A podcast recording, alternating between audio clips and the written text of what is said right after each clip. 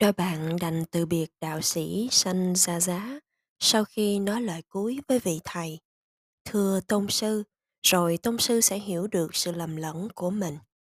Sau khi hai vị ra đi, có sự chia cắt lớn trong hàng ngũ môn đồ của Sanh Gia Giá, nên tu viện của đạo sĩ hoang vắng hẳn đi, và vì thế ông vô cùng uất hận. 500 môn đồ của ông bỏ theo Ubatissa và Kolita, nhưng sau đó 250 người trong số này trở về với ông. Ubatissa và cô Lyta cùng 250 người còn lại lên đường đến Trúc Lâm. Khi họ vừa vào khuôn viên tịnh xá, Đức Phật đang ban pháp thoại cho đại chúng. Ngài nói với chư tỳ khu hiện diện. Sắp đến nơi đây là đôi bạn Ubatissa và cô Lyta Họ sẽ là hai trưởng đệ tử của Như Lai, một đôi đệ tử ưu tú. Rồi phủ phục dưới chân Đức Phật, đôi bạn cung kính đảnh lễ và bạch Ngài. Bạch Thế Tôn, xin cho chúng con xuất gia để được theo bước Ngài. Xin cho chúng con được thọ giới tỳ khu cao quý. Đức Phật nhận lời thỉnh cầu đạo Pháp của Ubatissa và Kolita, cho phép hai vị thọ tỳ khưu qua lời dạy Ê hí Bhikkhu. Hãy đến đây, này chư tỳ khưu, Pháp bảo đã được truyền dạy. Giờ đây hãy sống đời phạm hạnh trên con đường giải thoát để chấm dứt khổ đau.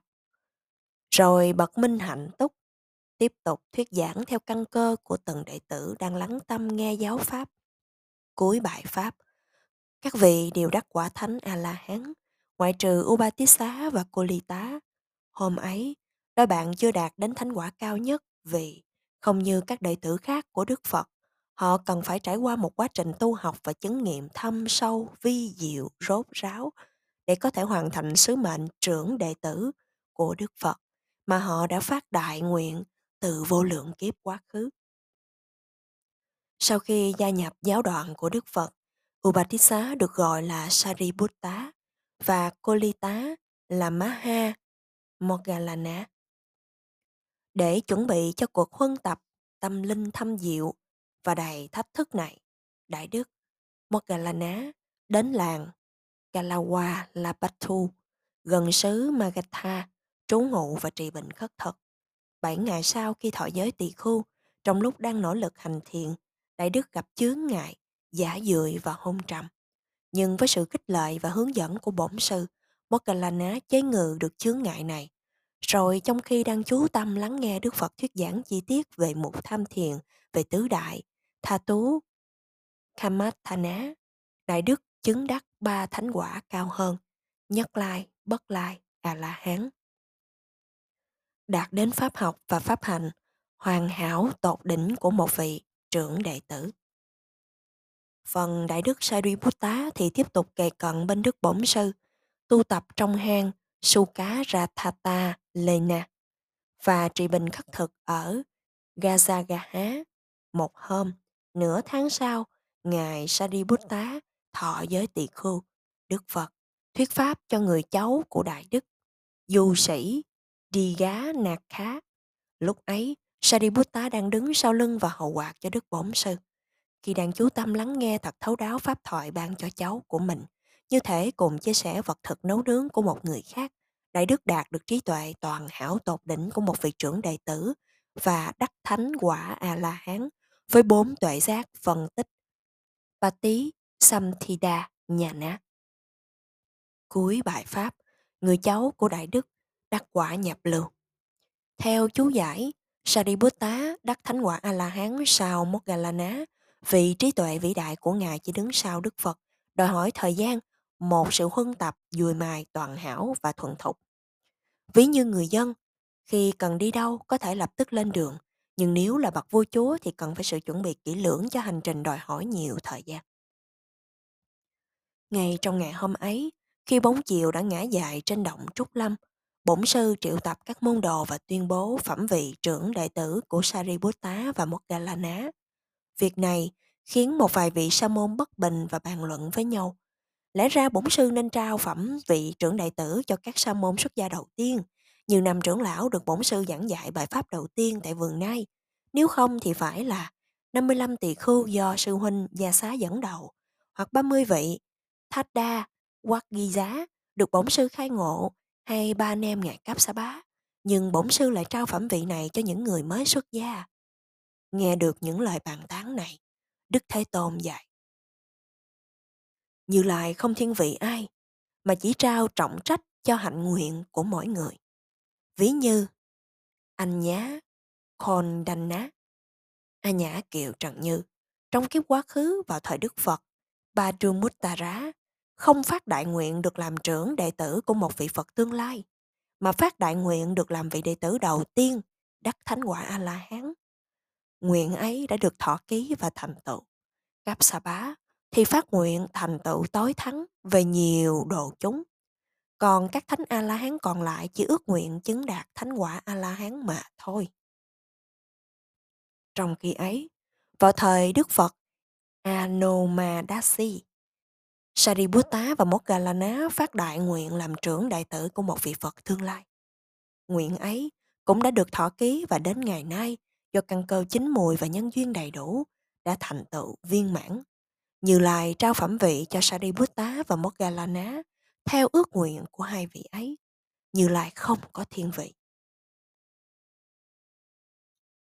Hạnh nguyện ban đầu Lời giảng dạy của Đức Phật nhấn mạnh định luật nhân quả nghiệp báo.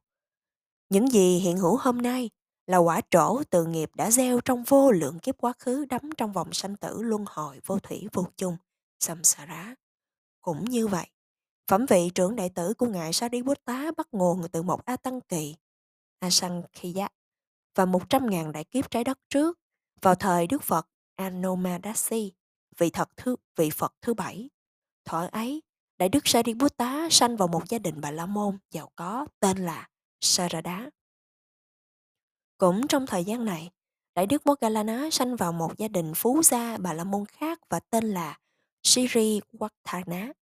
Hai gia đình quen biết nhau và đôi bạn thân thiết từ khi còn thơ ấu. Thân phụ qua đời, Saraya thọ hưởng tài sản to lớn của gia đình, nhưng không bao lâu sau, sau khi ẩn cư để chiêm nghiệm về cái chết đã sẵn dành, và không sao thoát được của chính bản thân mình. Sa giá quyết định từ bỏ toàn bộ gia sản và xuất gia tìm con đường giải thoát khỏi vòng sanh tử trầm luân.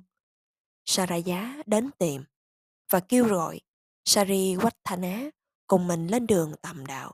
Tuy nhiên, vẫn còn dính mắc sâu chặt, sâu chặt trong đời sống thế tục. Sari Wattana từ chối. Vẫn kiên quyết với ý định xuất gia. Saraya bố thí hết tài sản cho người nghèo khổ khốn cùng rồi lìa bỏ gia đình, sống đời ẩn sĩ tóc bệnh, ở vùng núi cao nỗ lực tham thiền. Ngài nhanh chóng và dễ dàng chứng đắc các phàm tuệ, thần thông, thu hút nhiều đạo sĩ trên bước đường tu tập của mình. Một ngày nọ, sau khi xuất khỏi đại bi định, Maha Karuna Samapatti, Đại Đức, Đức Phật, Anomadasi dùng Phật nhãn quán chiếu thế gian xem những ai có căn cơ đã chín mùi để Ngài hỗ trợ, hướng dẫn và khuyên dạy. Và như thế, Saraya cùng môn đệ lọt vào lưới trí của Thế Tôn. Ngài lặng lẽ ôm bác một mình viếng trú sứ của nhóm đạo sĩ tóc bệnh Saraya. Khi trông thấy tướng hảo quang minh và oai nghi của Đức Phật, đạo sĩ Saraya lập tức biết rằng vị khách của mình nếu còn tại gia sẽ là vô chuyển pháp luân, nếu xuất gia sẽ là bậc chánh biến tri. Saraya liền cung kính đảnh lễ Đức Thế Tôn thỉnh Ngài an tọa một chỗ ngồi danh dự, dạy các môn đệ cúng dường nước và vật thực đến Ngài. Trong lúc ấy, tăng chúng của Đức Phật gồm 100.000 vị thánh A-la-hán, theo chân hai vị trưởng đệ tử của Ngài, Ni Sapha và Anoma, đến trú xứ của Sarada. Sarada vô cùng hoan hỷ truyền các đạo sĩ môn đệ tìm kỳ hoa dị thảo trong núi rừng về cúng dường Thế Tôn và Chư Tăng, rồi để tỏ lòng kính ngưỡng bậc ứng cúng Saraya đứng hầu sau lưng Thế Tôn, hai tay nâng một lọng hoa lớn ở phía trên đầu ngài.